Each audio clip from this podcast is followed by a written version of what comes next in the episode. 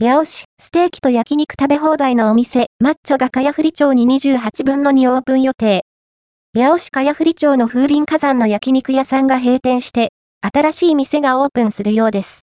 すでに、新しいお店の看板が出ています。新しいお店の名前は、マッチョ。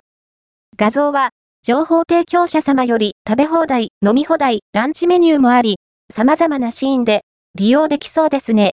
食べ放題、マッチョコース牛カルビや豚、鶏肉など、70種類メニューがあるスタンダードコース。100分制3058円、最上級の食べ放題、国産牛プレミアムコース国産牛のセットも食べ放題の贅沢コース。100分制4378円予算に合わせてコースが選べるのも嬉しいですね。立果て様、ゼオヨー、匿名希望様、情報提供、画像提供ありがとうございました。2024年2月28日オープン予定。焼肉、ステーキのお店、マッチョの場所は、こちら号外ネットヤオでは、皆様からの情報提供をお待ちしております。